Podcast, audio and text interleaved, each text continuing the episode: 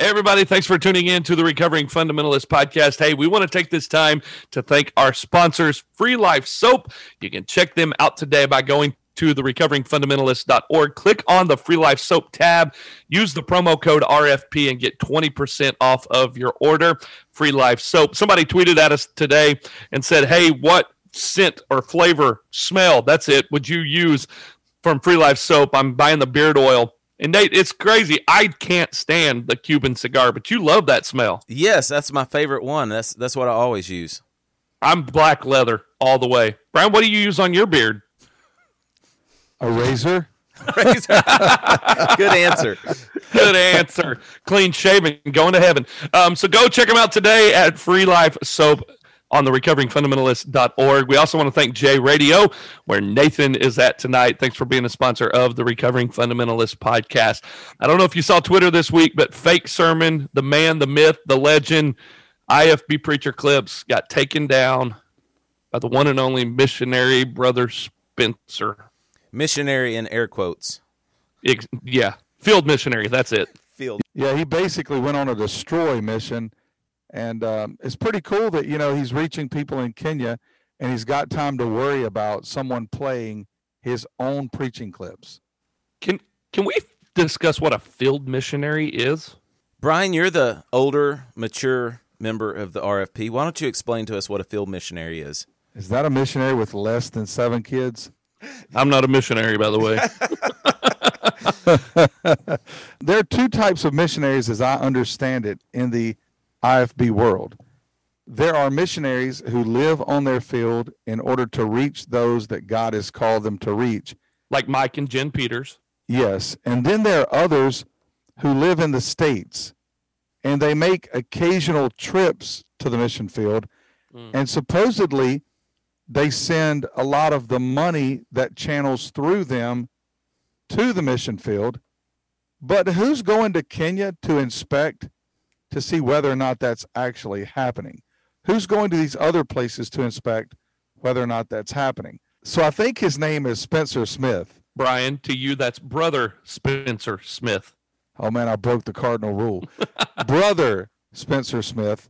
I think, you know, he lives stateside. And if I'm not mistaken, he invests a lot of time in YouTube videos and he really wants his content out there. But apparently, when IFB Preacher Clips puts his content out, his own content suddenly becomes embarrassing or offensive to him, which mine would be too if I preached, you know, for let's say 10 minutes about drinking Mountain Dew and then randomly shouted, Hallelujah to God. I mean, what does that have to do with Mountain Dew? It's so ridiculous. I, I don't even have a vocabulary to describe the ridiculousness of why you would make unspiritual statements and then follow them up with hallelujah to God as if that justifies all the mess you just said that was nothing to do with God. And Brian is fired up, and we ain't even started the podcast yet. I love it. Here's what got Fake Sermon taken off. He posted a clip of brother Spencer Smith playing a clip of Casting Crowns. So not his own music. But then a member of Casting Crowns retweeted fake sermon. And then Spencer Smith said it was copyrighted material and got fake sermon shut down. So he got fake sermon shut down for retweeting a video of a video that he reviewed. So I want to I want to talk about what it means to be taken down because from what I witnessed, all I saw was you know, maybe 30 minutes and then he was posting on another count. So does that really count as taking him down? The videos keep oh, going no. up, they keep pumping out. He didn't stop anybody. I wonder why he went through so much effort. That's what you can do when you're supported and nobody knows what you do. Hey, a friend oh, of mine got snap. on his website. He has on his website, it says, This is a picture of our family and our three beautiful kids where there's four kids in the picture. So my friend said, which one of his, his kids does he think is not beautiful? so I actually want to, I would tweet at him and ask him that question, but he's blocked me. So he's already blocked me and I've never tweeted at him. But I did see because the RFP family is large and wide that him and Bill Reeves were celebrating that IFB preacher clips got taken down, like not five minutes after it was taken down, they were celebrating 15,000 followers to zero real quick. But let's just be honest. We, we, we have spoken with the individual behind fake sermon, but I think there's some things in the work with the RFP that might help that just continue to live on. I think we need to take it to the next level, honestly. Somebody Oh. tries to take it down, we take it to the next level. Like a database or something of incredible horribleness. I see that in our future. Ooh, 2021 is looking bright. I like where you're going with this. By the way, did you guys see on Twitter the guy who was attacking my dad? Yeah, who is that? You guy? mean the kid who was attacking your dad? Yeah, what what was that guy's name? His name's Josh. I'm not sure about his last name, but he was coming after Craig Edwards. And I, I just simply said that Craig Edwards has forgotten more than this young punk has ever learned. I, I just wonder where he gets the gall to call out Craig Edwards. Well, you know, I you know, people ask me if it bothers me because it's my dad. I guess on some level it does. I know what you're supposed to do if somebody says something about your mom. I'm not really sure what you're supposed to do if somebody says something about your dad. But the thing is, you know, my dad has had a lifelong battle with depression. My grandmother was manic depressant. And I just want to say for for the millions of people who struggle with depression, how condescending was he with regard to people who legitimately suffer with depression, as if that's what they want, and then to attribute that to sin or somehow being in opposition against God, that's absolutely ignorant. And so I want every single person hearing my voice right now through this medium called the RFP, if you suffer with depression, you are not less of a believer. You are not less of a Christian. You're a person who has a legitimate health issue, and some little ignorant guy who's given a pulpit and who has things to scream about that aren't even in the Bible. He, he needs he needs to understand that there are medical conditions, and you know, getting a fake doctorate doesn't give you the right to diagnose medical issues. Come on. So on. maybe he just needs to keep preaching with his doctorate in independent Baptist churches and leave medicine to people who actually have real doctorates and are qualified to do that. Brian is two for two in the intro. Not to mention, he's in his 20s and he's calling out a 70 year old man who's been in the ministry over 50 years. And I can say this he's very proud about how high his dress standards are. That's all he seemed to talk about in that sermon, besides the fact that it's a sin for anybody struggling with depression to take medication. I, I just don't understand that. I mean, if we have a problem with our physical body, we take medication for it, right? Mm-hmm. Right. So, what if something's wrong with our brain? What if something's wrong emotionally? Is there a time where you can take medication and, and help that? I've, I've never struggled with that, but for me to call someone else out who has would just show my ignorance, which I think he did a good job of that. Well, depression is real. And, um, you know, I'm thankful that my dad wrote the book. And, uh, you know, he made this accusation that my dad made depression bigger than God, which is a false accusation. And uh, here's the great news that book has sold thousands and thousands and thousands of copies. And what he said does nothing to change the people who've contacted my dad who are on the verge of committing suicide because of their depression. And that book gave them hope, something that his message didn't give anybody. And coming to you a real time live update on the RFP. This guy's name is Josh Montgomery. So Josh Montgomery. shout out. I may need some medicine after this statement I'm getting ready to say. I'm channeling my inner Nathan here, but Andrew Sluter actually defended fake sermon. Where I'm circling back to the Woo! fake sermon thing. Wow. He said, I know. I don't know what's going on. I must be in the Thanksgiving mood or something. But he said, Hey, look, I own every word that I say, and I'll give it to Andrew. He owns every word that he Yes, he says. does. He goes, Somebody contacted me, and he didn't say who somebody was. Said, Hey, we can get these Anon accounts sued and taken down. And he said, No, I own every word that I say. I don't care. And so, Andrew Sluter, I applaud you. This is Happy a historic day on the RFP. I'm done. I'm, I'm depressed now. So this episode is going to be really good. We've got Clay Maynard in the studio tonight from Panama City, Florida, and it's going to be a good episode. We've already dropped two bombs on here. Brian is two for two, and if he's this fired up in the intro, I can't wait to get into the episode to see what happens. Y'all ready to go? I'm ready. Absolutely. that has never happened before. That's your signature sound, JC. Come on. Let's go.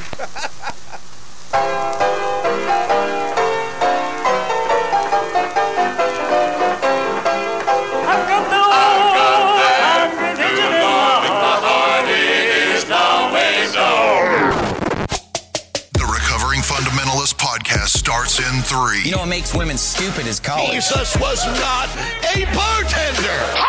two, You have lost your mind. Long tongued heifers have given me a lot more trouble than heifers wearing breeches. And you know that. Say amen right there. one. Let me tell you something, bozo.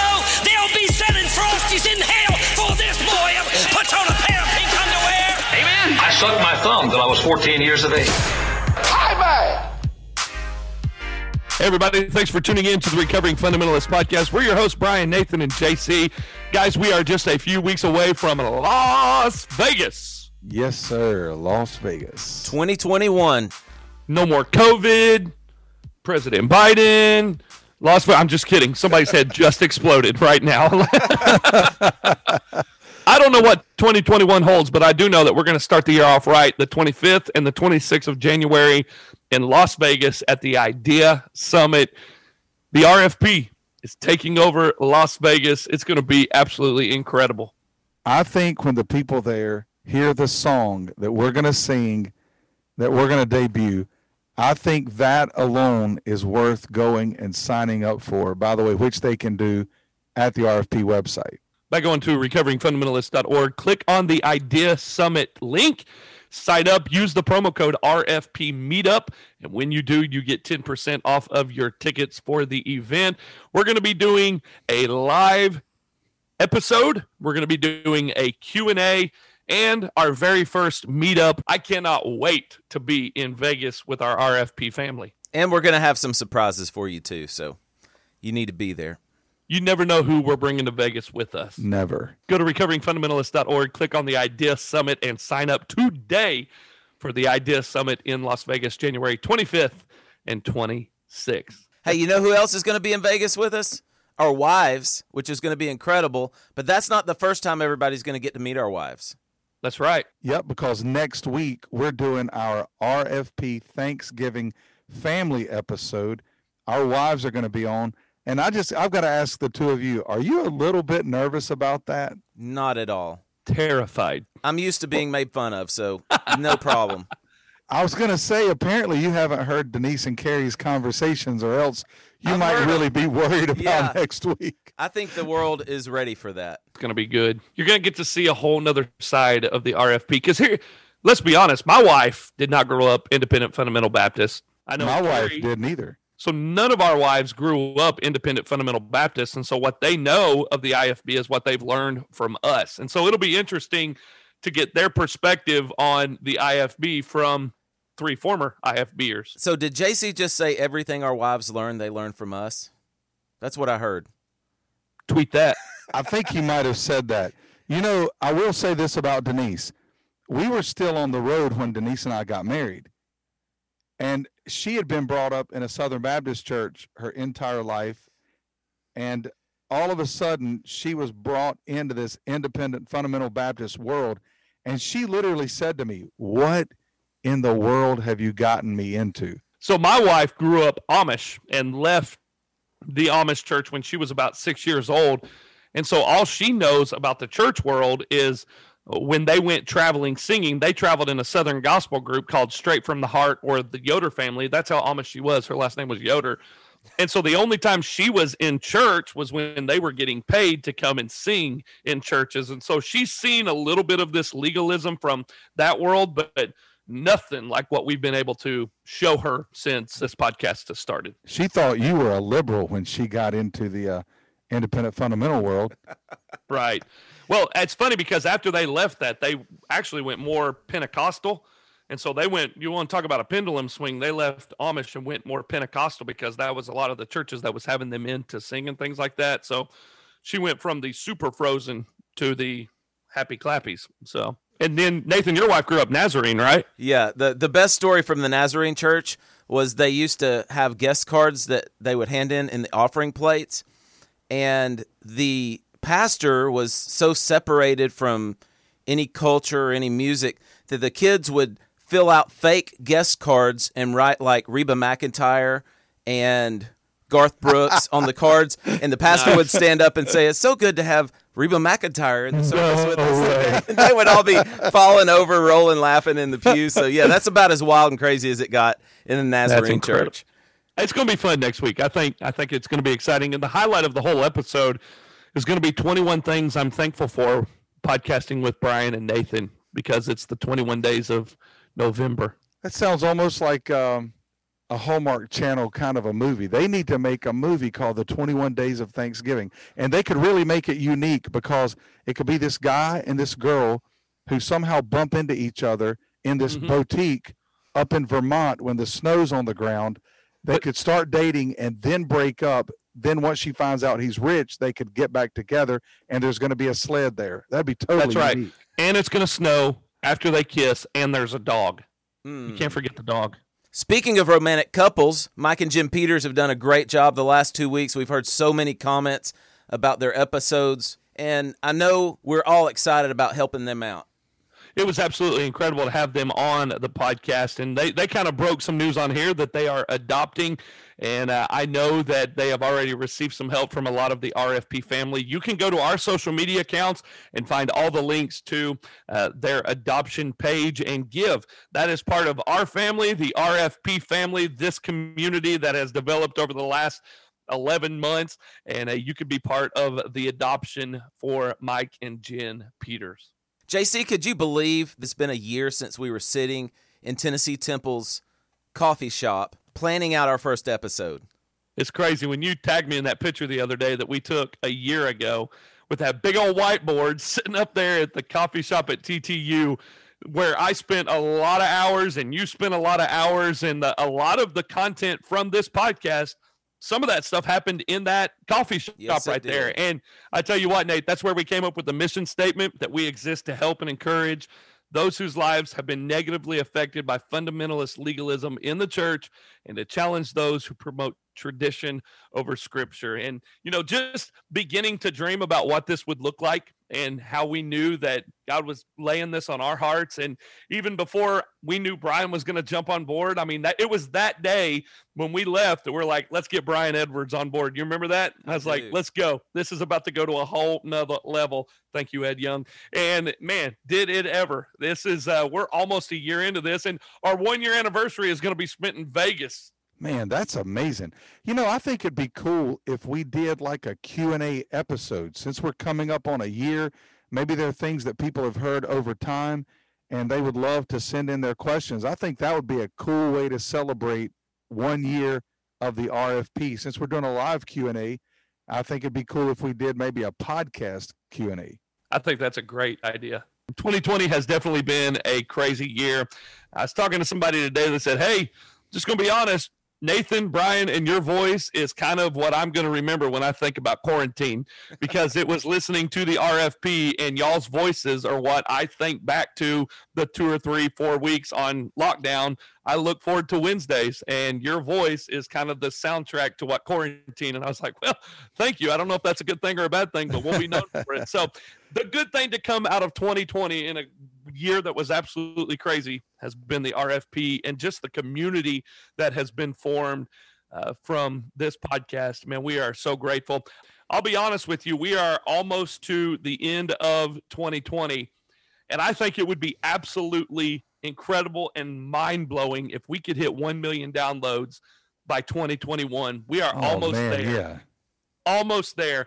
What we need the RFP family to do is in this next six weeks that we have until 2021 hits is share the fire out of this podcast on social media uh, with your friends with your family. Just get the word out. Click subscribe click like click share leave us a review.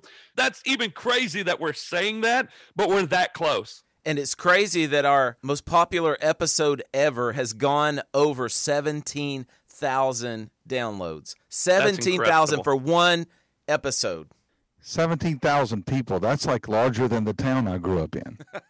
So help the RFP get to 1 million downloads. We are on that trajectory, and uh, we are excited about doing that in the year 2020. 2021 is going to be absolutely incredible. And we've just begun. And tonight we're excited to have on the program with us all the way from Panama City. He is live in the J Radio studios with Nathan. It is Clay Maynard. Clay, welcome to the Recovering Fundamentalist podcast. Thank you so much. It's great to be with you guys. We were on our way up anyway for vacation here in uh, southern Tennessee. And when I realized how close the J Radio studios was and that Nathan was here, I was like, man, we got to see if we can make this happen. Especially since I'm such a fan of the show, I realized I can make my pilgrimage to the mecca of the trendies. Come on, yes. Man, Becca of the Trendies. I love it. Tweet So that. when did you start listening to the podcast? I first heard about the podcast uh, by uh, somebody shared one of Brian Edwards' tweets. And, you know, if you're from the independent fundamental Baptist world, there's that insider lingo. And his tweet was straight fire. You know, he likes to oh, yeah. he gets nursery rhymes over there on his Twitter page. And, you know, I so I saw it and I was like, who is this guy? And so I went to his Twitter page, saw the link, clicked on it, and I pressed play and it was all over. And I want to say that was March of this year. And then by the time it was July, August, I was blowing through as many of them as I could. And I, I've listened to every single one of your guys' podcasts.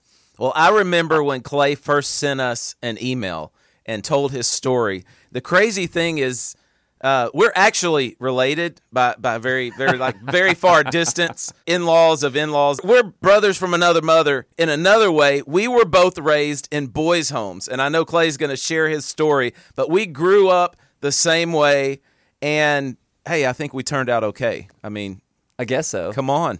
That's right. Clay, are you positive about everything, no matter what? No, not really. I don't do that. Do you thank the dentist for giving you a root canal? I'm not that bad. I mean, come on. That's on. Nathan Cravat. That was a good one. So we're gonna hear Clay's story tonight. I know Clay has over prepared. He is a really smart guy and he's passionate about what he does. So Clay, why don't you take us back, share your story with us, and let us know what it is that got you here with us tonight. Sure. Yeah. So I, I, uh, my introduction to the independent Baptist world, uh, as Brian Edwards said, was birth. These people are, many of them, still incredibly dear to me, and mean a lot to me. And one of the things that I always have loved about your podcast, by the way, is that even though we're very serious about the issues and the doctrine matters and the scripture matters, uh, it's not about taking shots or belittling people. Um, and so one of the things I've always loved about it is that you know I can grow as a person and as a Christian and in my knowledge of the Word. And it doesn't mean I, I mean we might joke about the standards and have a good laugh about some of the crazier elements of the movement, and it doesn't mean we don't have very serious disagreements. But you're you guys have never been about belittling people, and I I kind of just wanted to re- reiterate that for myself as I tell this story. You know that that uh, my parents, um, so many people who had an influence in my life. It's not that we think they're terrible, they have bad intentions, or that they're bad people, or anything like that. As a matter of fact, I would even say my parents raised me uh, just as just the kind of parents they were. Um, they raised me with character. They taught me that Jesus, He never changes. You can trust Him, and when men fail you, uh, He'll be your hope. Uh, they taught me to trust the authority of Scripture. Yeah. Um, and so those things, not only are they so much a part of who I am even today, they really became the foundation for even the evolution that God took me on as I got older. And so I just wanted to say that up front. But I was I was born and raised in Panama City, Florida. Uh, my dad is a graduate of Liberty University. Actually, it was Liberty Baptist College back in those days. He came through the Air Force to Panama City, where he met my mom. My mom actually was saved in a, a Southern Baptist church there in Panama City. Her father got saved there after her, and after that, they ended up joining a local uh, independent Baptist church. The church they actually started together was with another group of people there was Fellowship Baptist Church, which is the church I now attend and, and serve in. So that was an independent Baptist church there in Panama City.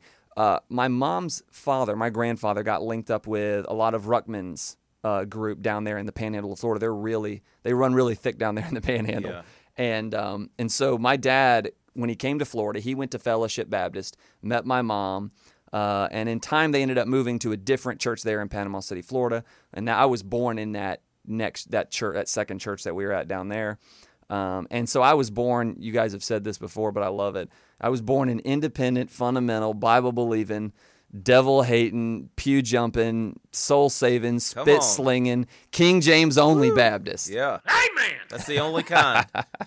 And so, uh, and Take my an pa- offering. And so my parents, um, they started at their the children's home. They surrendered to the full time ministry uh, and started a children's home when I was five years old. Uh, so my entire childhood, I didn't know anything but full time ministry.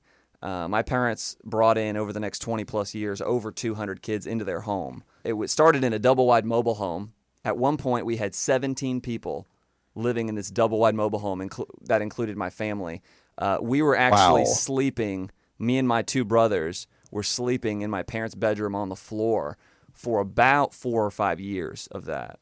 And the crazy thing about this podcast is that it's it's brought people together. Like when we found out that JC and Brian had a connection the very first time they met, they knew so many people. So Clay, tell us a story about when your dad visited my dad's boys' home. Yeah. So my dad, when I started talking to my dad about the podcast, he knew who Nathan's father was right away and remembers Nathan. It turns out we were in a lot of the very same camp meetings and revival meetings. I don't remember Nathan. He doesn't remember me. I was a kid. He was he must have been a teenager around Yeah. that time. But our dads immediately knew each other or, uh, when we mentioned it to him. And so we were in a lot of the very same meetings and listening to a lot of the same preachers. We've been telling stories over the last day or two. Yeah. Um, And before your dad started the boys' home, he Yes. visited my dad's boys' home and and talked to him about Yeah. what that would look like. It was in the early days of the boys' home that my dad started that he was encouraged to go visit several other children's homes and just see how they were doing things and, and learn from it. And so he he did. And one of the places he went was to Georgia, uh, where he hung out with uh, Brother Cravat. to the Blessed Hope Baptist Mission and Boys' Home. Well, you know, you're talking about your and Clay's connection, and then you just briefly mentioned mine and JC's connection. But what you may not realize is my dad went to Tennessee Temple. So after my dad became a Christian, he and my mom moved to Chattanooga. Well, my dad's sister came to visit and met JC's first cousin, and they got married. And then, you know, JC and I are related too. I, I just feel like I need to get in on this, JC, somehow. So your aunt is my Chinese neighbor named Susan. Yes. I so knew you just made all that connection up, there. Brian. Yeah, I'm just envious of all this connection over here. Now, I'm just sorry, uh, Clay, that you're spending your entire vacation with Nathan. hey, we've had a blast. We were up till almost midnight last night we sure were. eating ice cream from Dairy Queen. It's a yeah. Nathan was so kind. He brought over ice cream for us. Uh, came over to the Airbnb where we're staying and had, just had a great time. We probably could have talked all night if we Yeah. wanted to. The problem is you tweeted out a picture with you two, so you're labeled, bro. I did. I don't know if you notice. Uh, I don't know if it's included in the picture or not, but we're actually wearing the same shoes. Yep. Now his are his cute. are a little bit more old paths than mine. Yeah. They've been worn. Might a have been bit around longer. a little bit more. but uh, yeah, Yeah. Couldn't Yeah, but- see him for those skinny jeans. yeah. But I'm I'm aware that I'm gonna get uh I'm gonna get labeled now. I guess uh, Trendy. now that I was there. But, Welcome to the family. Gutter snipe. Yeah, so those early days at the at the at the children's home, I, I have a lot of great memories. Um, some of the ways God's provided for us, almost it felt like miraculously, and I learned a lot in those days. You know, I felt like so many times we were just alive by the generosity of God's people and and God Hmm. leading people to give, and and so I, there's a dozen stories about that. I'm not sure anybody realizes how poor we were growing up in the children's homes. Yes. I mean, we, we told stories about that last night. Yeah. If it weren't for food banks, we would have starved to death. Oh yeah, and the food bank would drop off in our case sometimes like 40 cases of uh, of instant mashed potatoes. So we had instant mashed potatoes every night for dinner until they were gone. Same story. so it was nuts. So in yeah, in the process of my childhood, we went from that church to another church there. Um, in Ta- in Panama City. Uh, at that church, I actually became a church pianist. I was 12 years old when I became a church pianist. Wow. Um, and so that was great, and it was a great experience for me, and it got me in more into music. We had always, our family had always loved music, and that just uh, solidified that and gave me a place to serve. My dad at some point decided to start his own church. I was about 15 uh, when my dad started his church, and I was actually there where, when I met my wife. Um, so my dad had a connection with my wife's father from. They actually went to missionary candidate school back in uh, back at Homer Smith's Word for the World Oh yeah. missions candidate schools.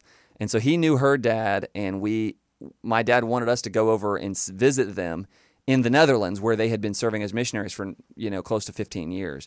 Um, and so we went over there. I met her, and it was all history after that. But we got married, uh, and we went after after we got married. We went to my dad's church for several more years um, after that. Uh, and that was about the time after I got married that I started to really, I must have been about 19 or 20 years old, when I started to realize was something was really wrong uh, with the way a lot of the independent Baptists that I knew uh, or I, and I had been around were doing things. Uh, that's when that realization really started to happen. You got to understand at the time, too, I was functionally my dad's assistant there at the church. Um, I was preaching at least half a dozen times a year um, when he would pre- travel to preach or go on vacation. Um, I had been invited at that year uh, to preach at a youth rally where there was over 200 kids, and you know I was just letting it rip. You know I was preaching the straight and narrow as I saw it at the time. The problem was after I got married, I just became a regular church member at an IFB church. So I, I was the preacher's kid up to that point, which certainly didn't insulate me from criticism. We know how that goes, but it did shift my perspective after I got married, um, and I just became a member in the church. Uh, and I, I started to see a lot of things that were wrong that I had never noticed before. And I didn't know how to articulate it, but you just know when you're trying to listen to the Holy Spirit in your life and you start, and, and things grieve you, and you don't, I, I didn't know what it was, but I remember just thinking, this ain't it, you know? And I just remember that realization uh, being big to me. So what did I do? I just said, well, I'm going to dig into the Word. I'm going to read the Bible. I'm going to, I'm going to, figure out why I'm wrong.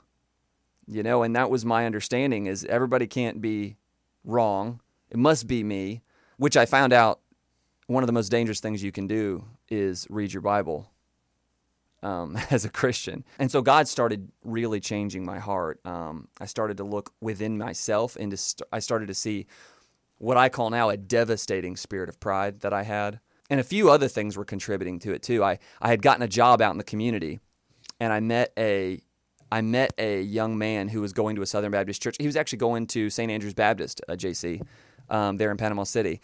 And so I Shout out Mark Bateman. shout out, yeah. So I and he, young man that was going there, and he had such a spirit of love and a desire to know God more and a desire to learn the Word of God. Now, when I first met him, I remember thinking, oh, he just doesn't know what I know. He just doesn't have the truth the way that I do. He doesn't live the way he should. He just, he's just a, you know, he goes to one of these churches that don't teach the whole counsel of God. So I'll just, I'll just be that kind of influence on him. And then as time went on, I started to realize the only influence I was bringing that to the relationship was pride. Hmm.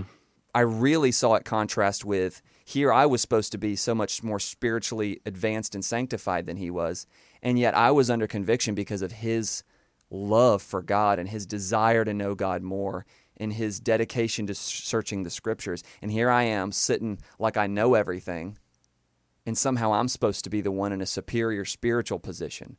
Um, and so that was a very convicting thing. That was one of the bigger things. But that was what was ingrained in us. We're we're the remnant. We're the only ones Yeah. that have all the truth. Yeah, we're the special forces of God's army. Exactly. Yeah.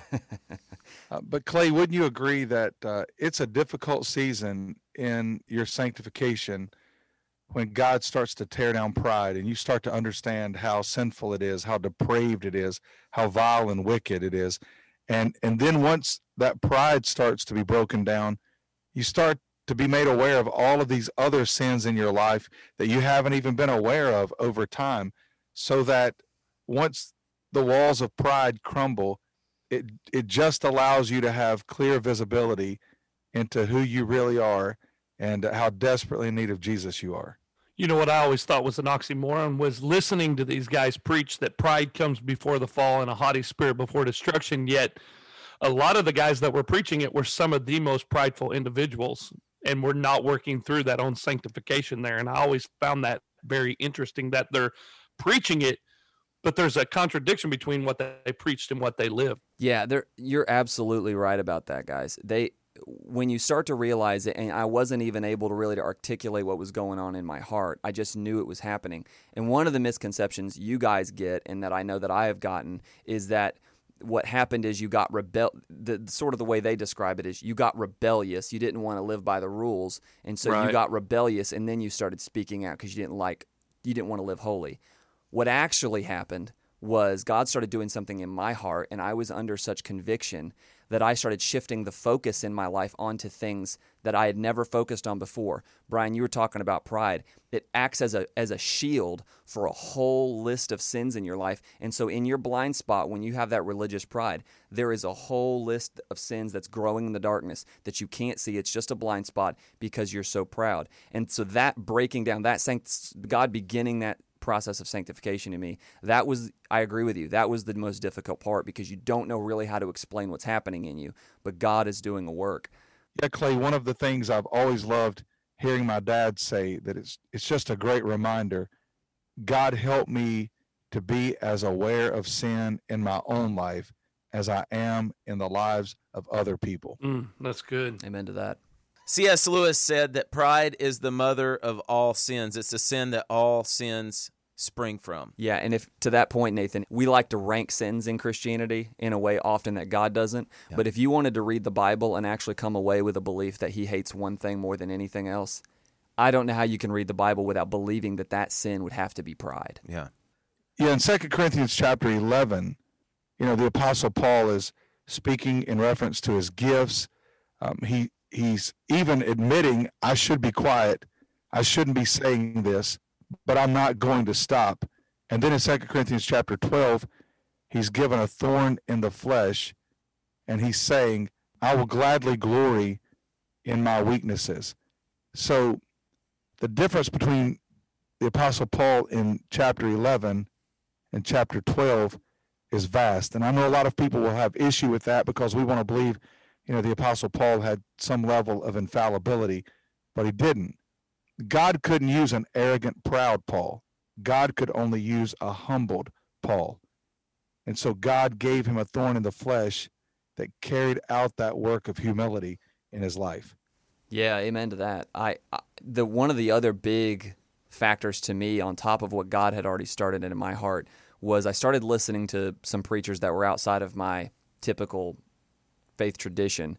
Guys like Matt Chandler, David Platt. The biggest influence I would have to say it was Tim Keller uh, in my life. Those guys will mess up the IFB narrative. I'm telling you what. Yeah, and and so I started, and so because of those influences and, and as as well as what God was doing in my life, I started reading the Bible differently. Even um, I started reading it to find out what God thinks, to find out what God loves, instead of looking for things to make me look good, and instead of looking for things that make good camp meeting sermons. Um, which is what I had tended to focus on up to that point when reading the Bible, because I was a young preacher boy. That's really just what I was looking for, um, and I, and that shift that shift happened, and it changed my life. I remember a particular sermon that Tim Keller preached on the prodigal sons. He called it multiple. He said there wasn't just one prodigal. We call that the story of the prodigal son. The scripture doesn't call it that. Um, and in the story, there were two sons that were far from the heart of the father, and I had ne- that shook me. I wept when I first heard that message because that was my blind spot. I was the elder brother. And guys, I was not like people talk about being a bad kid. I was a bad kid, but they didn't think so. I was a mess in my heart with pride, but the system that had been built in the independent Baptist movement was not equipped to deal with that sin. So what I ended up seeing was I was the elder brother, and and so that elder brother came out of the shadows to me, and I realized I was him.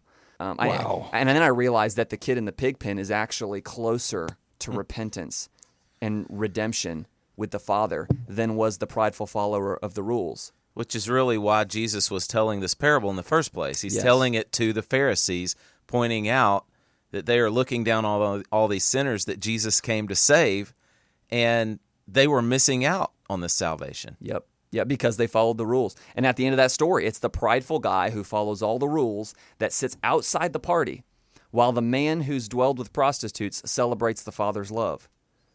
And I started to see the point that Jesus was actually making, and I was the elder brother. And I was blown away by that, and I was humbled by it. And, you know, Nathan, you once described on a on a previous episode, standing under a waterfall when truth is is when you're hearing the truth and you know it's true. Like like you're standing under a waterfall and it's just washing over you and it's refreshing and yet it's it's life changing and yet it hurts. Yeah. Like God's squeezing you. And you said at that time you said this sounds cheesy as I'm saying it.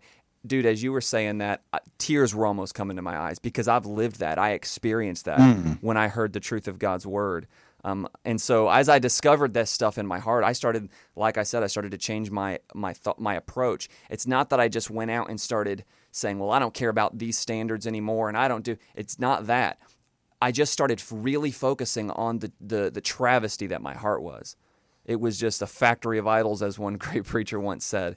And so, and by the way, I'm still doing that. I'm still the, the focus still is on my heart because it's still a mess. But then I did start deciding small things because I didn't because I was so focused on that. I didn't have time to to check boxes anymore. Uh, and I just wasn't. I didn't care about focusing on that anymore. I did start going to the. You know, I st- I did start believing that the Bible doesn't actually teach all the things about music that I was told it did. I, I started to realize the Bible doesn't uh, say all the things about dress standards that I previously had thought it did. Um, and I was reading it differently. So I was actually seeing what God was saying not what somebody was telling me God was saying. Mm. And so, and then, you know, I'd go to the theater instead of going to the Redbox, you know, which apparently one is okay and the other is not. I, I, I joke that the Redbox is like the fundamentalist favorite thing. You know, anything that they can do just like the world, but they can hide it and get away with it. That's that's a great thing for. Uh, and you're for, watching the exact same movie. Yeah, exactly. and somehow one's okay. So I started doing things like that, and I'll I'll never forget one time uh, hearing a contemporary song when I was going through this transition, and got and it just bringing tears to my eyes. God really did a, a great thing in my in my heart during that time, and I remember spending days wrestling with the guilt because I had been taught that that song broke the rules. And on the other hand, the realization that God had used it to help me. And so there was this quandary do I go with the rules or do I go with what God's doing in my life? Um, and as I changed, my surroundings changed in our church. Um, I, people that didn't understand began to talk about me, and they, you know, they a lot of them just wondered what, I, what was going on with me. What's going on with him? What's what's what, why is he different? Um, and then some people who really had a hard time understanding it started treating me differently. Some people in the church actually felt like they had to protect their children from me. How should people feel when they're sitting in fundamentalist churches and choirs and groups are singing contemporary songs written by contemporary people, originally put out on contemporary Christian stations, but they make them sound Southern gospel or they make them sound traditional church, and then suddenly it becomes okay to sing a contemporary song. You know, like the song I Am Redeemed that Big Daddy Weave put out. You know, now you've got all these people who would preach against contemporary Christian music doing the song that Big Daddy Weave wrote and sang. Was any of that confusing for you, and how much confusion do you think that causes? You know, you are a worship leader after all. It, it causes a lot of confusion for sure, especially if you investigate the, the rules. If you, if under the slightest scrutiny, you start to see that really what it boils down to is the songs that are from the contemporary sources that make it into the regular use of a church. What it really boils down to is it's the it gets the pastor's magical exception rule. He gets to say, "Okay, I like this song, therefore it slides in under the wire." And that essentially is the way it works for a lot of churches. We ha- did have contemporary songs that were being sang in our church too. Um, I was singing most of them, and that ended up being a little bit of a problem in some cases. You know, I was saying before they these people, some of them felt like they had to protect their kids from me, and the reasons why were not because I didn't love God, were not because I wasn't committed and faithful to my wife. It wasn't because I was getting out not faithful to church. It was because I wore shorts. Uh, was because I went to the, the movie theater. It's because I listened to Unspoken or Matthew West or Michael W. Smith. Um, these were the things that were threatening in their minds um, the future of their children. So hmm. it became very clear to me quickly that the the transformation I was experiencing, I couldn't continue to do it where I was. So I think this is a good point to bring up the part of your story that is a little bit of a plot twist that I think will surprise some of our listeners that you are still in what is an independent Baptist church. I'll correct that for for Brian Edwards, unaffiliated Baptist okay, Church. okay. okay. There it is. Yes, no, I still go to an in, in- to an in, what is. I mean, we don't get all about the labels. The church I go to, it's we're just a Baptist church. It would have to be qualified as an independent Baptist church simply because it's not affiliated with the SBC or any other, you know, major network of churches. But it, it is, you know, we're not about putting fundamental independent on all the website and, and sign and all that stuff. So it's totally different from what you grew up in. Absolutely. Absolutely. So and, and and when I first left my dad's church, I was you know, I was clearly out of step with what they were doing and, and to be honest with you, I didn't want to be a distraction there because I felt like there was just I felt like I was at war with myself and with people all the time. And it's just not the way I wanted to live my life. And I didn't want to be a I- to be honest with you, I wanted to be a part of a church that had the same vision for what church should be about Yeah. that I now did. Um, and so I, and it was devastating because I was leaving a lot of friends. Um, I knew most of them would want very little or nothing to do with me after I left uh, because these weren't just friends, they were everybody you knew, they were your family. Um, we didn't hang out with people outside of our church. Uh, and that's a big part of the ethos for a lot of these independent Baptist churches. You don't hang out with lost people. You don't hang out with other Christians. Uh, you're kind of isolated. And so this was everyone I knew. Uh, but I knew I had to leave. Um, and it was like a stone in my heart. I remember how worried I was. I remember thinking, what if I'm wrong about all this? Would I eventually leave God like they like they're claiming I will? If I leave this church, will will I if I go to any other church in town, will my kids end up going to hell? Um, will one day my family end up in shambles because I left that church? Now, if uh, just to anybody who's listening, if if you've never felt this way before, you're thinking to yourself, "That's crazy." If you're listening to it and you know what I'm talking about, you're like, "Yes, that is what it feels like." These are irrational fears. I look at my childhood. I didn't become the person I am today because I went to the perfect church. My dad ended up starting his own church because most a couple of the churches I grew up in were not what he thought was the good a good enough church. Yeah. And so no, no, that's not why I became the person I am. I became I'm, I'm the person I am today because one, I was raised by Christian people who taught me who God was and that I should love him. But also because God's grace rescued my heart. That's what makes me the person I am today. And so, but I thought these things. I was scared, um, and I, di- I just did it scared. And that's what the standards obsession tends to do. It, it creates this cult like devotion and tendency to be afraid to leave uh, and afraid to lose. it. You think you're going to lose everything. Yeah. And I think some of that comes from the fact that we saw how people who left were treated and how people who left were talked about. You know, you're either controlled or you're destroyed most of the time. Mm. Because if you leave independent fundamentalism, the language of the independent fundamentalist is that you've left God. Yes. You you haven't just left that movement, you have left God and you're guilty of that. They break out the first John verse that says they went out from us because they were not of us, which has nothing to do. As if us as independent Baptists. Yeah, exactly. not Christianity. Right. Right. Or or they bring out and misuse the verse that Demas forsook Paul, having loved this present world. I've heard so many sermons preached on the things in the world that Demas loved more than he loved God. But what it actually means is that he loved his life. Mm. He knew if he continued with Paul, he was likely going to be a martyr, and he was afraid to die as a martyr. But you know, they misuse those verses and and misconstrue those verses Well, and why can't anybody be Barnabas? That's my question. Why is that not possible? That we just see things differently, and I'm praying that God uses you, and you pray that God uses me, and we be peaceful, even though we disagree. Where is where is the space for that in the mm. Christian world, in the independent Man. Baptist world? Mm. that's a good word, Clay. I heard a quote today that said, "When we argue, we should argue to understand, not to win." I've been thinking about that all day. When we argue, we're trying to win the argument, but what if we held discussions with people to understand where they're coming from? I think that would make all the difference. Yeah, absolutely. When I left, I remember I was treated very differently by a lot of those people. And I, I want to be clear, I still have great friends that were part of that church. Um, but some of them just didn't know how to see me after that. And they were in this quandary of loving me and yet not wanting to show disloyalty to their church, even though I had left the fold. Their, their feeling was, and the narrative immediately became, why would he leave? Doesn't he want to be holy? It must just be that he doesn't want standards anymore. It must just be he can't handle that hard preaching anymore. Um, because that's always the verdict when somebody leaves an independent Baptist church. Um, Yep. And the truth is, when I first left, I couldn't I couldn't find a church in the area that I fit in with. I was like I was so awkward with my understanding of ecclesiology that I had a hard time fitting in anywhere where they where they didn't check enough of the boxes. Even though I knew that was wrong, I, I just couldn't feel at peace anywhere. We ended up starting a church um, that I pastored for about two and a half years, and we had some g- great days in those in that time period. But the truth is, we didn't grow. Um, we didn't get a lot accomplished outside of just ourselves. But the truth is, I look back on those days now and I realize that that was God's time period to detox me from what I'd been in and to allow me to dig into the word more without the outside voices that I'd always always heard. And so we never had more than a small handful of people at that church. And I started to realize that it was I was too limited as a leader to really grow a church.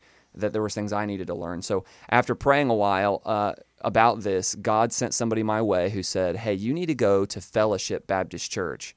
Like I told you guys before, my grandparents went there. That's where my parents met before they had before I was born. And so I was like, that's my grandparents' church. I'm not going over there. I already know what they're about. I went with my grandparents many times. I know what that's about. And they were like, no, you got to go. They got a new pastor. Um, you need to go check it out. And so after praying about it, I went and I mean, could you believe it? I ended up being at an independent Baptist church. But I'm telling you, I'm I'm honest enough to say it was it's a unicorn. Um, I, you guys have a lot of experience in the independent Baptist world, so I know who I'm talking to. But I, from the ages of five to 15 years old, I was in, it's conservative to say, hundreds of churches on deputation, raising funds for the boys' home. Um, In like you guys have mentioned in the past, in one week, I've heard 15, 20 sermons in a week. But here I was at this independent Baptist church, something I not was not sure existed anymore. For several years, my wife could would attest to this. We asked ourselves a thousand times, can there be a, a church that takes God's word seriously, that that is not just too soft on everything, that that really wants to pursue the meat of the word, but is not jerks to people? Can't that mm. be? Man, I love that. Can't that exist? Isn't there somebody out there doing this? I really felt alone. I wish Yeah. I'd known who you were, Brian. I really do.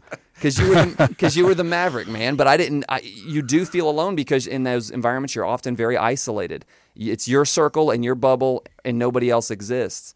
Well, here's what I love about this podcast tonight. Number one, Clay, you're you're a really intelligent guy.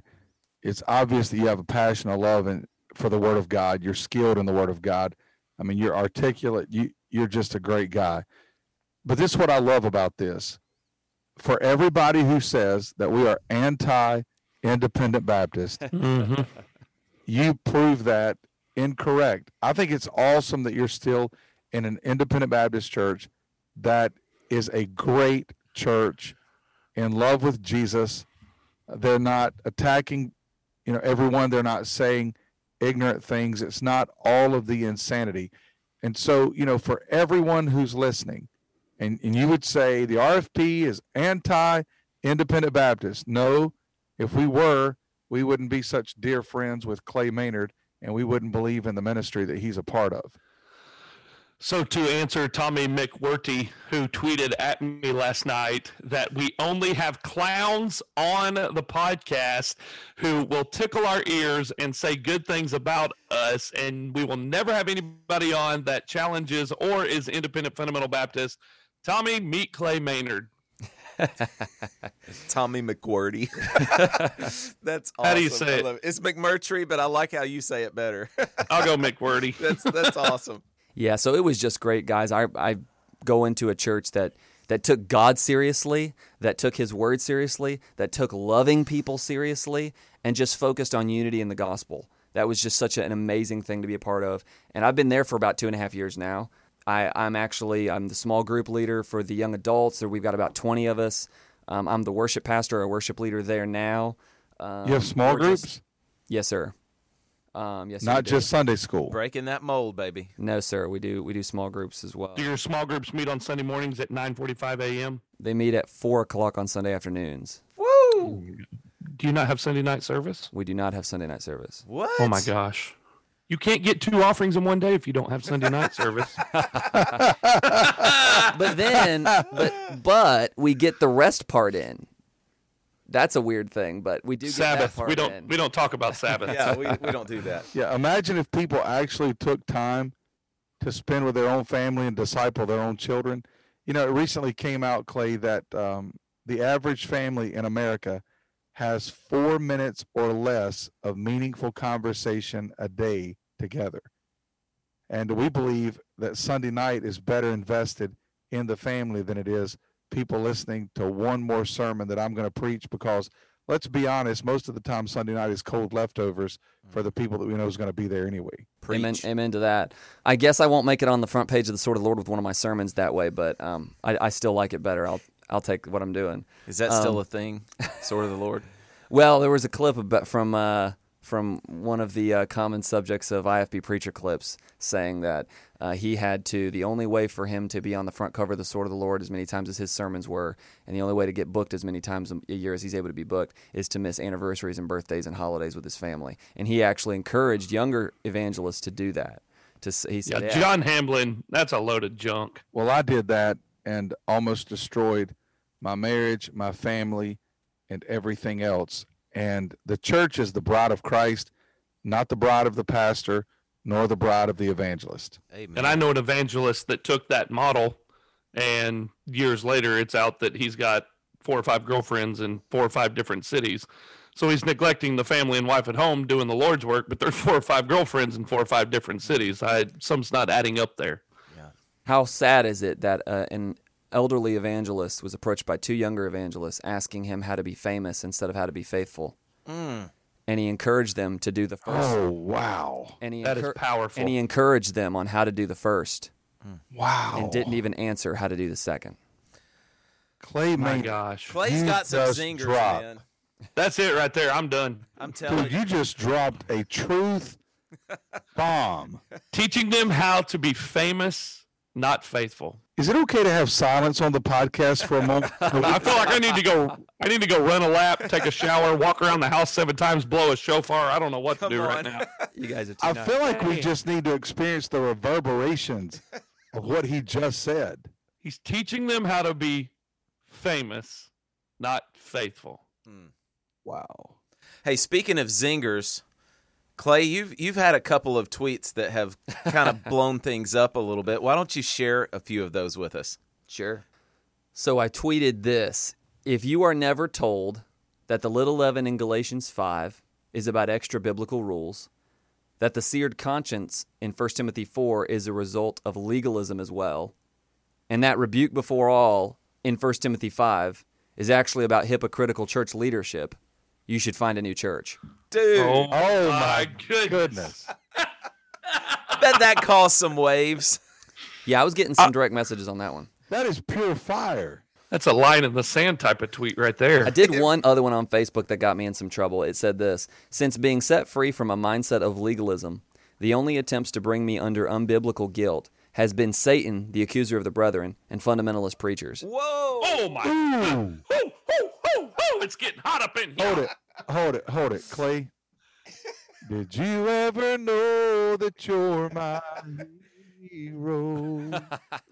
You got Brian Edwards singing, Clay. You know you've done something right. I mean, we could just end the podcast right now. So before we do that, before we end the podcast, could you hit some of the high points of what it was that led you away from the IFB mindset, even though you're still in a Baptist church? Yes, I, I would say the the two big things were legalism and broken pastoral authority. Uh, the legalism boils down to, to me, the doctrine of sanctification. If you get this doctrine right, it, it solves so many of the problems. They believe a version of sanctification Mm-hmm. um, that basically says, He which hath begun a good work in you will let you take a whack at it until the day of Jesus Christ.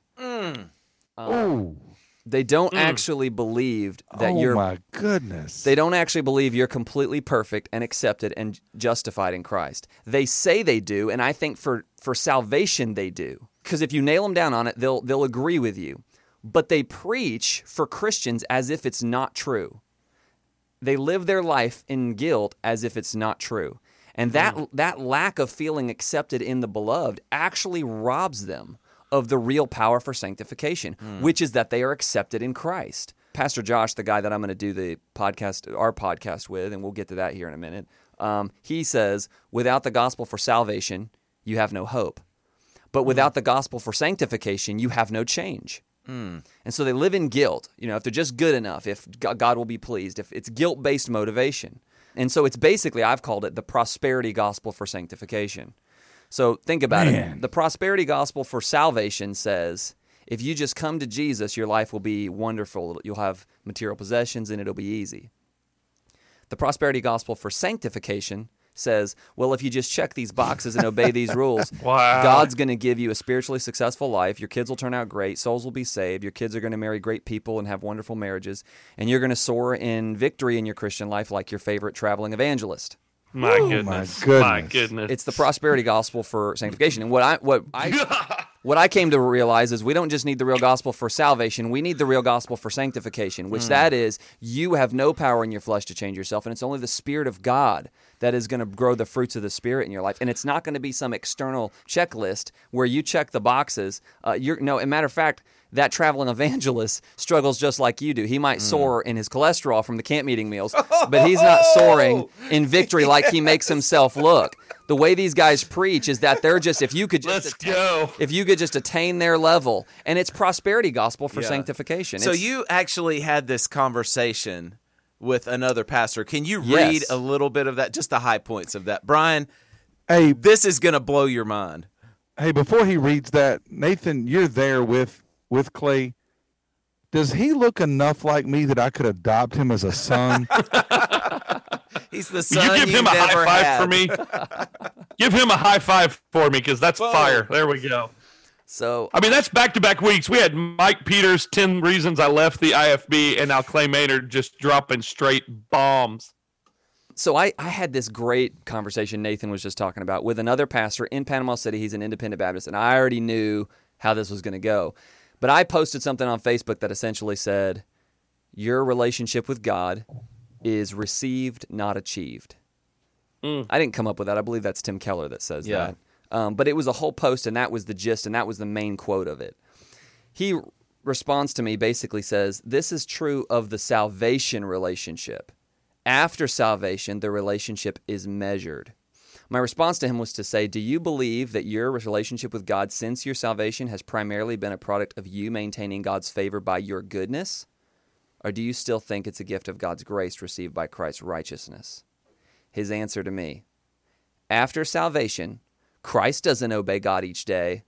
I do. Mm. Mm. Ooh, mm. This is an That is independent. this so is an false. this is an independent Baptist pastor. He says, "I get eternal life because of Christ's obedience to the Father.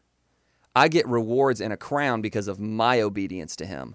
I get to rule and reign as fellow heirs in the New Jerusalem because of my obedience to Him." That is straight up heresy. That's Mormonism. Do for by grace you're saved through faith only after you've done all you can do. Like that's that's cult mentality. Mm.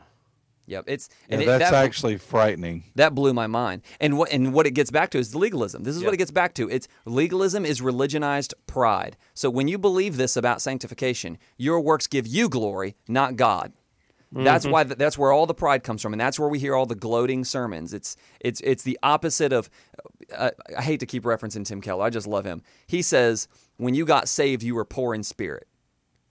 because that's the posture of your heart when God justifies you, that you're totally bankrupt spiritually. You have nothing to offer God.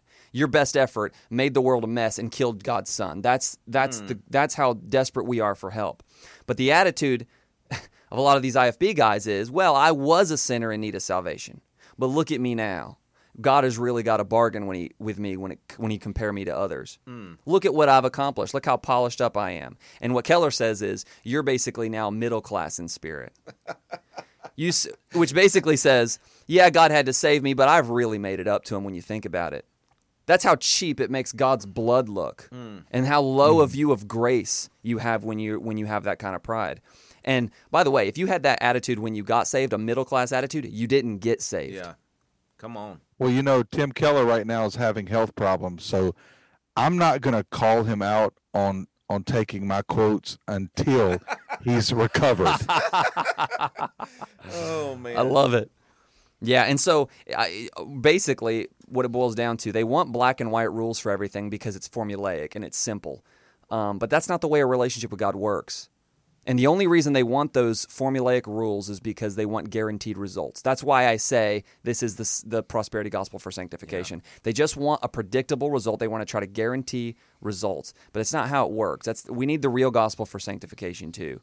Uh, when I can keep every rule you've made, when I can achieve leadership status in an independent Baptist church and get a claim from leadership and be publicly praised and not have one, moved one inch on the fruit of the Spirit, then your belief in sanctification is broken. Mm. Mm. Um, and so the results of that for the congregation are devastating. In my experience, they do one of four things. They either they either apostate, mm-hmm. they can't separate the rules from Jesus, they don't know how to, they don't see the, the Bible what the Bible actually says, so they just leave. Well, if God's going to be mad at me all the time anyway, I'm I'll just be done. I might as well have fun while I'm at it. Yeah. I'm gone. The other thing they do is you turn into a hypocrite. We've talked about that. You don't actually follow the rules you're claiming to follow. That's the that's the big joke. Yeah. Is that nobody's actually living up, regardless of how often the preachers pretend they are. Um, and so the third thing is defeat. And this is a lot of these members in these Baptist mm-hmm. churches. They just live defeated. I can't ever, I just, uh, what am I supposed to do? I just never succeed. Mm-hmm. God's never going to be happy with me. And of course, the last option is the option God blessed me with, and that's grace. Mm-hmm. You know, He showed me the way out. And it's difficult and it's hard. And if you're, if you're going through that, it is so difficult. It's, I've compared it to, compared it to pulling weeds out of the ground that are so big they've tangled roots with the plants. Mm. And so when you're pulling legalism out of your heart, what the problem is because you've been taught these things alongside truth for so long, sometimes you start pulling up the truth too, and you have to sit there and replant the truth and water it and replant it and, wow. and baby it, and and and it's a difficult thing to do. And the problem is it keeps growing just like other weeds. Yeah. And we we talk Man, about being recovering. so good. We're recovering fundamentalists. We mean the recovering. Yeah. We're still sinners, and this stuff still crops up in Come our on. heart. Um, and if you know that, I'll be look, man. We just need to know God is we're accepted. God can't be unhappy with Jesus, and that's who mm. He sees when He looks at us. If God chased us when we, when we were an enemy, where do you see in Scripture that He's going to beat you down and punish you for trying to serve Him and falling short? Man, you know we're good. sons, and we still often think like slaves. And these preachers, man, they they I hate to be this harsh about it, but they lie about God. Mm. Well, Clay, how old are you, first of all? I'm 29. Well, do you know what really encourages me? Number one, I'm encouraged by uh, the depth that I see in you. You've said things tonight that are more profound than the leading independent fundamental evangelist have ever said in all of their years ever. on the road. Yeah, you you can listen to all of their alliterated sermons, and they haven't gotten anywhere close to to the magnitude of what you've shared tonight. The second thing I would say is this guys, and I say this specifically to JC and to Nathan. Have you noticed these young young guys that are coming out of fundamentalism? Fundamentalism actually has worked a positive because when they come out, they have a better understanding of grace, a greater appreciation for truth, a deeper sense of conviction. We're seeing guys like Clay Maynard, like Mike Peters. We're, we're interviewing guys of this quality so that fundamentalism has actually worked a positive work in the end. These guys come away from it and then they understand what salvation and sanctification is not. Yeah, and that's one of the things I've always said that I'm thankful for my background in fundamentalism because it made me dive in deeper and search for the truth and the struggles I went through, the not being able to measure up, the desperation, the pride, all the emptiness that came from that, it made me go deeper in my walk with Christ. I think so many say that they're leaving because they're rebelling or they're turning to the world when all honesty they're discovering truth and we've always heard the saying truth is what sets you free their truth is finally not fearing a challenge and it's consistent with itself it's correlating with reality it's just they're discovering what real truth is and they're finding that in Jesus, the truth that he's come to give us, not these man made rules, which is exactly why we started this podcast. Yeah, JC, absolutely. And that truth, when you see when you see it, you can't unsee it. Mm. That's one of my That's favorite right. quotes. Once you see it, you can't unsee it. The second thing that really stuck out to me was the pastoral authority issue. When you think about legalism, just on a lo- lo- logical level, legalism requires authoritarian pastors. Yeah. If extra rules are going to be made that you don't have scripture for, somebody's got to make them because it's not the Bible. So whoever you give that power to, by definition, is already above scripturally given authority. Hmm. So legalism invites that unaccountable power by definition, uh, and so it just makes sense that there's going to be spiritual abuse that flows from that, and it inevitably leads to all the bad preaching, um, and because that that just flows from that. Um, there's the the focus on reproving, rebuking, exhorting, all that stuff, but there's not on the context of that verse, which is preach the word Yeah. not opinions. Um, I want to leave you guys this as well on this subject. I had a, an independent Baptist preacher who is scorned today by many in the movement, but he said publicly that he did not like the way independent Baptist preachers pointed to Moses and Old Testament monarchs as examples of a New Testament pastor because he said it didn't it, it wasn't appropriate for them to compare it that way. And he said publicly this, he said, "You know, I found a great Old Testament type of a New Testament pastor. It's not what you'd think, but I think it works really well. Listen to this. He said, Esther, in the book of Esther, you have the eunuch. The eunuch was the man who was responsible for helping those women become ready for their night with the king. And they spent months in purification. He said the eunuch was made a eunuch so that while the king was away, the king did not have to worry about him turning the affection of the king's wife to himself. And so basically, what he was saying is Jesus is away. The New Testament pastor has a problem when he starts trying to turn the affection of the king's family toward himself in the absence of the king. Wow. The the hmm. the comparison goes deeper. He says, you know, the, the eunuch actually couldn't enforce anything. All he did was provide the things necessary for their purification. Whether or not they used those things would be revealed when they stood before the king. Hmm.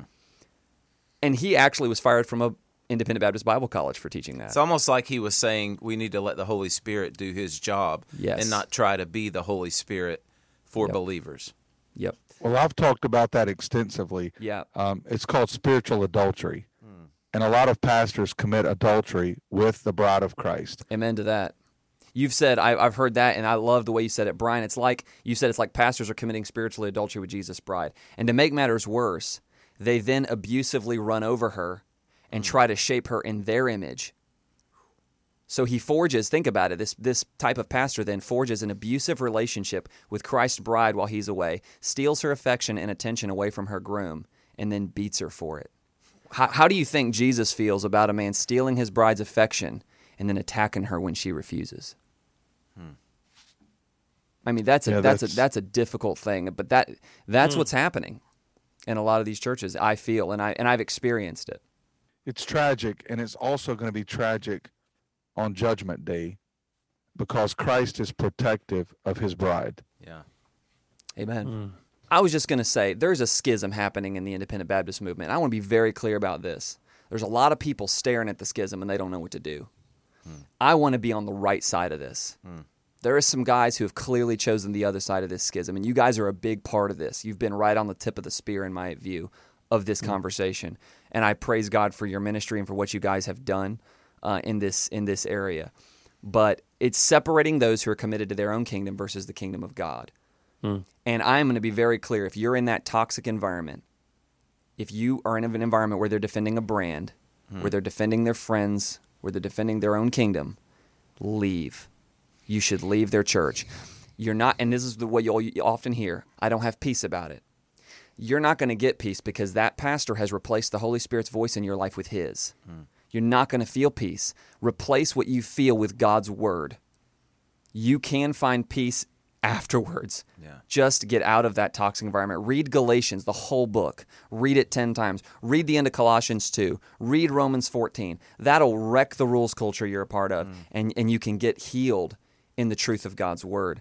Um, and I just I just know that because I've experienced myself. I didn't have peace when I left. What I had was the truth of God's word, and the peace came. The peace that passeth all understanding came afterwards. And so that's what God's done. And I can honestly say here today, God has driven any malice and bitterness in my heart completely away. He's gotten rid of the rules obsession and the legalism, but there is no, I have no hard feelings toward the people in my past. I don't wish anything but God's best for them. Um, and I just I'm just so glad that I feel the freedom that the truth of God's word gives and the love of Christ that I've experienced in a way that I've never I never knew was possible and I just hope that's what other people can find as well. Amen. Amen. That's some powerful stuff, and I'm excited about you guys and uh, the podcast that you're getting ready to get started. Clay, you want to tell us a little bit about the podcast you and Josh are getting ready to start? Yeah, I'd love to. We're calling it the Young Baptist Podcast. Uh, it's supposed to be a fresh perspective on the issues facing churches in light of God's Word. Our mission statement, I'll read that for you. It's the mission of the Young Baptist Podcast is to call Christians to committed faithfulness to God's Word, to equip Christians by answering the tough questions that need to be asked, and to challenge churches on everything that distracts us from the beauty and glory of Christ. Wow. That, that's exciting. And so we introduced this last week with Mike and Jen Peters. They are starting the equivalent of the Recovering Fundamentalist Espanol and the Young Baptist podcast. And we're excited that we are going to be starting in January of 2021 the RFP family of podcasts. And uh, over these next few weeks, we're going to be rolling out some other incredible podcasts that are joining up with the RFP family of podcasts. And so we're going to end 2020 with a bang by throwing out some just incredible podcasts that I'm sure a lot of you are already listening to, but they are joining up and uh, going to be part of this community that God has put together. Uh, there's no doubt in my mind over this last 11 months, and 2020 has birthed the RFP family of podcasts. JC, does this mean I'm a trendy now? Welcome Am to I it, officially brother. a trendy? One million percent trendy. Yes. Yeah, I love that we got called trendy because you know maybe Nathan and JC, they're cool guys. I've never been called trendy in my whole life. It was almost like a compliment. Just like, for example, a moment ago, hey Tim Keller, if you're listening to the RFP podcast, Clay quoted all of those things you've said, but then he said my favorite quote is once you see truth, you can't unsee it. That's oh. mine, Tim. That's Brian is Edwards. mine.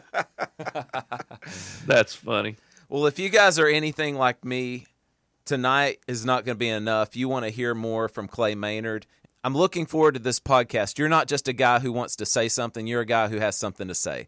So I'm looking forward to where that's going. And I've already, spoiler alert, I've already had a little taste of that, and it was amazing. Looking forward to what you and Josh are going to be doing. It's going to be awesome. Thank you guys so much. And here's what's absolutely incredible about the RFP family of podcasts is that there's going to be a podcast for every taste. We're going to have some that are going to fit your prerogative, your genre. Man, I'm excited about this. Just knowing what's coming in 2021 with these podcasts. It's going to be absolutely incredible. And tonight has been incredible. There have been some truth bombs thrown out there. There's another milestone for what has happened at the J Radio studios tonight. We have our very first ever live studio audience. Can I ask our audience to to give a round of applause right here? Let's shout. Let's, here we go. Woo! Yeah. I so can- do I. It's all six of my kids walking in to say goodnight to Hey, me. Hey, I know you guys like funny stories. Do you want me to end you off with a funny uh, yes. traveling please, story? Please. So I was uh, I was just a kid, and we were traveling with the boys home, and we were in one of these churches. And Nathan can talk all about this too. It's contagious. But they put us in the. They just put us in the sanctuary usually. Oh yeah. Just stuff you in classrooms, and you just roll out a sleeping bag and you sleep. And so we would play hide and seek in these empty, dark sanctuaries while we were stuck there. And this one night, we had this kid who was in the home who was in a wheelchair. And so we were helping him hide. So we helped him up onto the stage because he said they would never look for me on this stage. So we oh, rolled him behind a, a a piece of shrubbery or whatever, and the rest of us hid. Well, in the middle of the game, he has to go to the bathroom. And due to his condition, he had to go right then. He had a little catheter bag that he wore that would fill up, but it was full. So he leaves his hiding spot, rolls out, and says, Help, help, I gotta go to the bathroom. And everybody, nobody was willing to give up their spot to help this poor guy go to the bathroom. I don't even remember hearing him, but they swear he was yelling. Please help me go to the bathroom. Nobody would help him. So he was rolling around the platform, just desperate for what to do. And under the pla- under the pulpit is a vase. He pulls out the vase.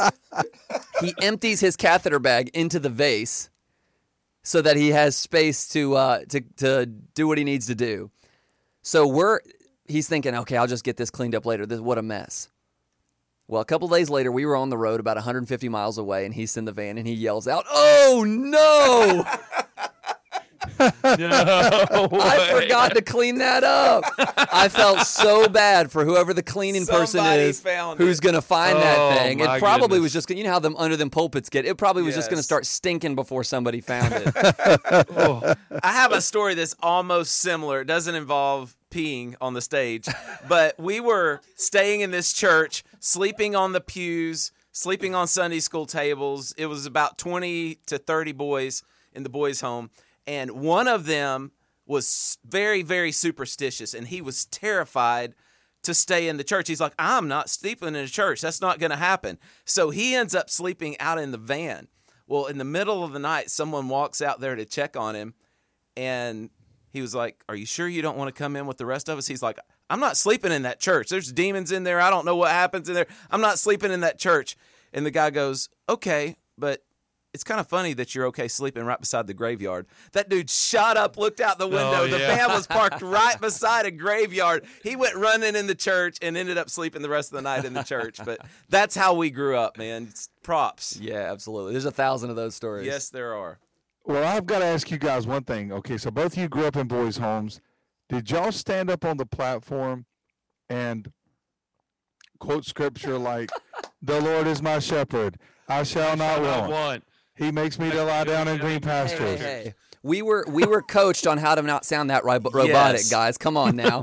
I remember we were just talking about this last night. We were like, "What is it that none of them other people who got up and sang their special had to quote scripture?" And I told him, I said, "It's almost as if they were like, hey, because Roloff is the one who started that, where while they were up there, they'd quote scripture." And not just sing, and they give mm-hmm. testimonies in between the scripture passages and all this stuff. And they did sound like robots. Oh, they did, especially the girls' homes. Yeah. It was just real, just stream of consciousness Metered. coming out. Yeah. And so we were talking about last night. I said it's almost as if they were like, "Hey, we need everybody to know we're not just babysitting these dudes. We're actually putting something good into them. So while they're up there, let's get them to quote some scripture so that these people can see that we're actually doing something over there." Yeah, but we did all that, Brian. We did. Brian, you would have been proud of us. One of the first verses I learned to quote at the Blessed Hope Baptist Mission and Boys Home was Titus 2 11 through 15. Looking hmm. for that blessed hope. Looking for that blessed hope and the glorious appearing of the great God and Savior, Jesus Christ. You're just jealous. Y'all good? I'm good. All hearts and minds clear. Amen. Love you guys. I, I, All right, here we go. We'll- Brian and JC, I'd love to meet you guys one day, but I have so much enjoyed talking to you guys and just keep up the good work. I love the ministry you're doing, and it's a very important voice. And I pray for you guys, um, and I and I just love what you're a part of, and I've grown to love you through the through the podcast, and uh, hopefully JC and uh, Brian, I'm here with with uh, Nathan here in the studio, but hopefully I'll get to meet you guys one day as well. Man, I look forward to it. Can't wait. We're only a few hours away from Panama City, and we'll definitely be over there to see my buddy Mark Bateman at St. Andrew's Baptist Church there in Panama City. And so we'll uh, give you a shout when we're in town for sure, Clay. Absolutely. All right. Hey, thanks for being here with us tonight on the Recovering Fundamentalist podcast. Don't forget to go get your tickets for the Idea Summit coming up in Vegas, where the RFP meetup is going to be taking place January 25th and 26th. While you're at the recoveringfundamentalist.org getting your tickets for Vegas, be sure to click on the Free Life Soap tab. Use the promo code RFP, get 20% off of your purchase. This and thanks to J Radio for being a sponsor of the podcast. Guys, it's been an incredible week. Can't wait till next week when our wives are on the episode with us. It's going to be our Thanksgiving special. I'm so excited. It's going to be incredible. Nate, it was so good to see you this past weekend as we came home for a couple days. Brian, I look forward to seeing your pretty face in Vegas, baby.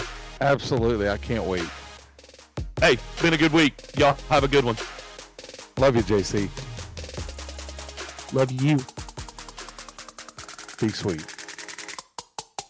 Peace. Thanks for listening to the Recovering Fundamentalist podcast. Be sure to stop by our social media Facebook, Instagram, and Twitter. Give us a follow. Also, go to our website, recoveringfundamentalist.org. That's recoveringfundamentalist.org. There you can find Recovering Fundamentalist swag. You can get your t shirts and hats. You can join our ex Fundy community, see where we're going to be having some meetups. It's the recoveringfundamentalist.org. Be sure to join us next time for the Recovering Fundamentalist podcast.